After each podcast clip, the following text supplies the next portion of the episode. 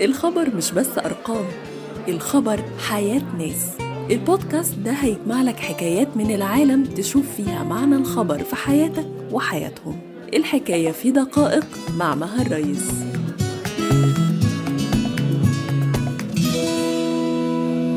بودكاست دقائق.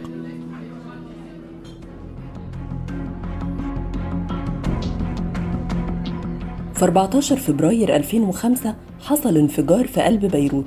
فورا وقبل ما يعرفوا مين مستهدف اللبنانيين فهموا من ضخامة الانفجار إن ده حدث مش عادي وإن لبنان بعده مش هيبقى زي ما كان قبله. المستهدف كان الزعيم اللبناني رفيق الحريري. تعالوا نعرف تفاصيل حياته وإنجازاته السياسية والاقتصادية وليه اسمه لسه من أهم الأسماء في تاريخ لبنان الحديث.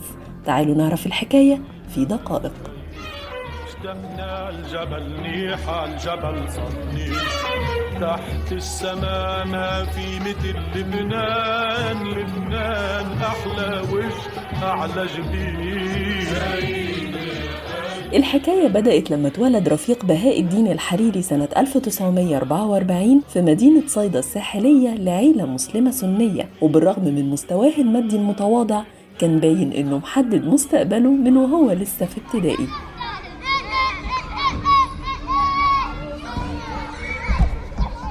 في يوم طلب أستاذ الفصل اللي كان فيه الحريري إن كل واحد يحدد عايز يطلع إيه لما يكبر. ولما جه الدور على الحريري قال بدي يصير رجل أعمال. فزمايله ساعتها ضحكوا عليه لأنه أصلا كان بيشتغل في الصيف عشان يطلع مصروف. بس لما خرجوا من الفصل سألوه يعني إيه رجل أعمال أصلا؟ فقال لهم رجل أعمال يصير عندي شركات وأموال. وهو ده كان عمله فعلا.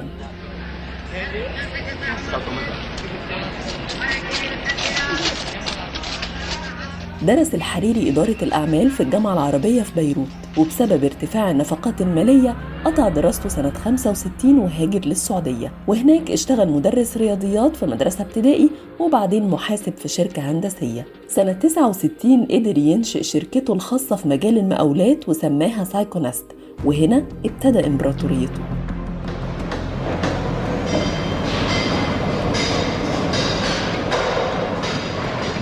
شركته كان ليها دور رئيسي في عمليات إعمار المملكة في بداية السبعينات وبنى مكاتب ومستشفيات وفنادق وقصور ملكية. لحد ما في أواخر السبعينات اشترى شركة أوجي الفرنسية ودمجها في شركته وبقى اسمها سعودي أوجي وأصبحت الشركة من أكبر شركات المقاولات في العالم العربي ومشاريعه الإنشائية كمان وصلت للبنان. الأسرة السعودية الحاكمة كانت بتثق فيه جدا لدرجة إنها منحته الجنسية السعودية سنة 1978 وفي أوائل الثمانينات بقى من أغنى 100 راجل في العالم. وكمان كان مبعوث شخصي لملك السعودية فهد بن عبد العزيز آل سعود في لبنان. وساعتها جت اتفاقية الطائف لتغيير مسار حياته هو وكل اللبنانيين. المأساة اللبنانية لا تزال تتطلب المزيد من مضاعفة الجهود ولنا كل الثقة في قيادة لبنان الدينية والسياسية القادرة على تحقيق هذا هذه الآمال. سنة 1989 السعودية لعبت دور محوري في جمع 62 نائب لبناني لوضع حد للحرب الأهلية اللبنانية. اتفاق الطائف هو الاسم المعروف لوثيقة الوفاق الوطني اللبناني وكانت بتنص على إعادة تأكيد السيادة اللبنانية في جنوب لبنان اللي كان محتل من قبل إسرائيل وكمان حدد إطار زمني مدته سنتين للانسحاب السوري من لبنان. رفيق الحريري كان ممثل دبلوماسي سابق للسعودية ودوره كان مهم جدا في بناء الاتفاق اللي كان مبدأه التعايش المشترك بين الطوائف اللبنانية المختلفة وتمثيلها السياسي السليم في مرحلة ما بعد الحرب الأهلية. لأول مرة بتاريخ الأزمة اللبنانية كان هناك مشروع حل مقدم من العرب لهذه الأزمة وعمليا هذا المشروع ضمن من العرب وأيد من سوريا ومن المنظومة العالمية الدولية الطائف عززت صلاحيات رئيس الوزراء السني على صلاحيات رئيس الدولة الماروني ونص الاتفاق برضو على نزع سلاح جميع الميليشيات الوطنية وغير الوطنية إلا حزب الله الوحيد اللي فضل مسلح باعتباره قوة مقاومة للقوات الإسرائيلية في الجنوب. سافرت للمملكة العربية السعودية وقضيت فترة وهناك الحمد لله الله سبحانه وتعالى وفقني ونجحت. وبنفس الوقت دليت على اتصال في لبنان وفي آه، مع أهلي ومع إخواني ومع كل آه، اللبنانيين إلى أن تسلمت رئاسة الحكومة في الجمهورية اللبنانية. بسبب دور الحريري الدبلوماسي المهم بقى رئيس الحكومة اللبنانية سنة 92 وبما إنه ملياردير اقتصادي كمان كان ليه دور مهم جدا في تمكين لبنان اقتصاديا. خفض ضريبة الدخل العشرة في المية وأقر سندات أوروبية حافظت على قيمة العملة اللبنانية بعد ما وصل حجم التضخم ل 131% ساعتها نزل ل 29% واستقر سعر صرف الليرة وحقق نمو اقتصادي بنسبة 15% نحن اليوم في لبنان لا نسعى لإعادة بناء ما تدمر خلال السنوات العشرين الماضية فحسب بل أيضا لبناء لبنان الجديد الذي يعتمد على الموهبة والمبادرة الفردية في التجديد والإبداع.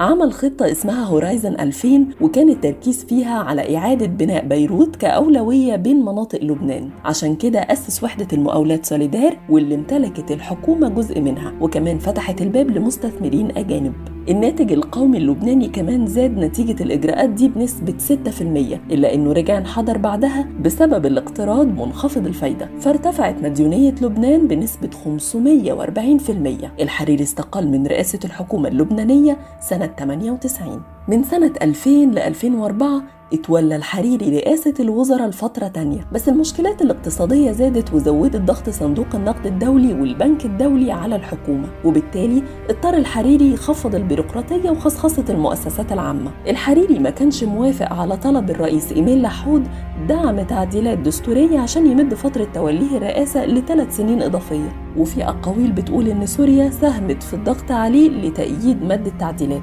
فاضطر الحريري يقدم استقالته من رئاسة الوزراء سنة 2004 والقرار ده كان ليه صدى دولي ومحلي كرفض قاطع لسياسات الرئيس اللبناني والقيادات الأمنية السورية. الوضع الاقتصادي في عام 2003 كان أفضل بكثير من العام الذي سبقه ونتوقع عام 2004 أن يكون أفضل. لكن للأسف الأجواء السياسية لا تتناسب مع التقدم الاقتصادي الذي يحرزه اللبنانيون.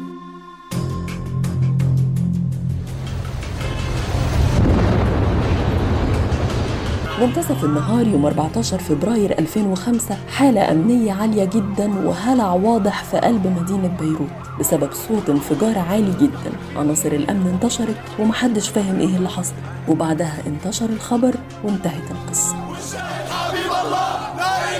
عناصر نظمت تفجير كمية 1800 كيلو جرام من مادة TNT شديدة الانفجار لاستهداف موكب الحريري اللي فقد حياته ساعتها هو 21 شخص. الاتهامات طالت حزب الله وحلفائه في سوريا. في فبراير 2006 اتفقت الحكومة اللبنانية والأمم المتحدة على تشكيل المحكمة الدولية الخاصة بلبنان بمعارضة الرئيس إيميل لحود وحزب الله. والمحكمة استمرت 15 سنة بعد الاغتيال في غياب المتهمين اللي رفض حزب الله يسلمهم.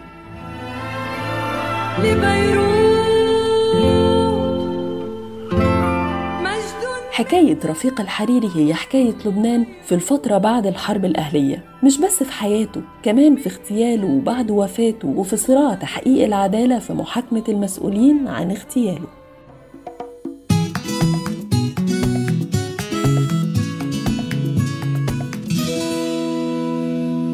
بودكاست دقائق.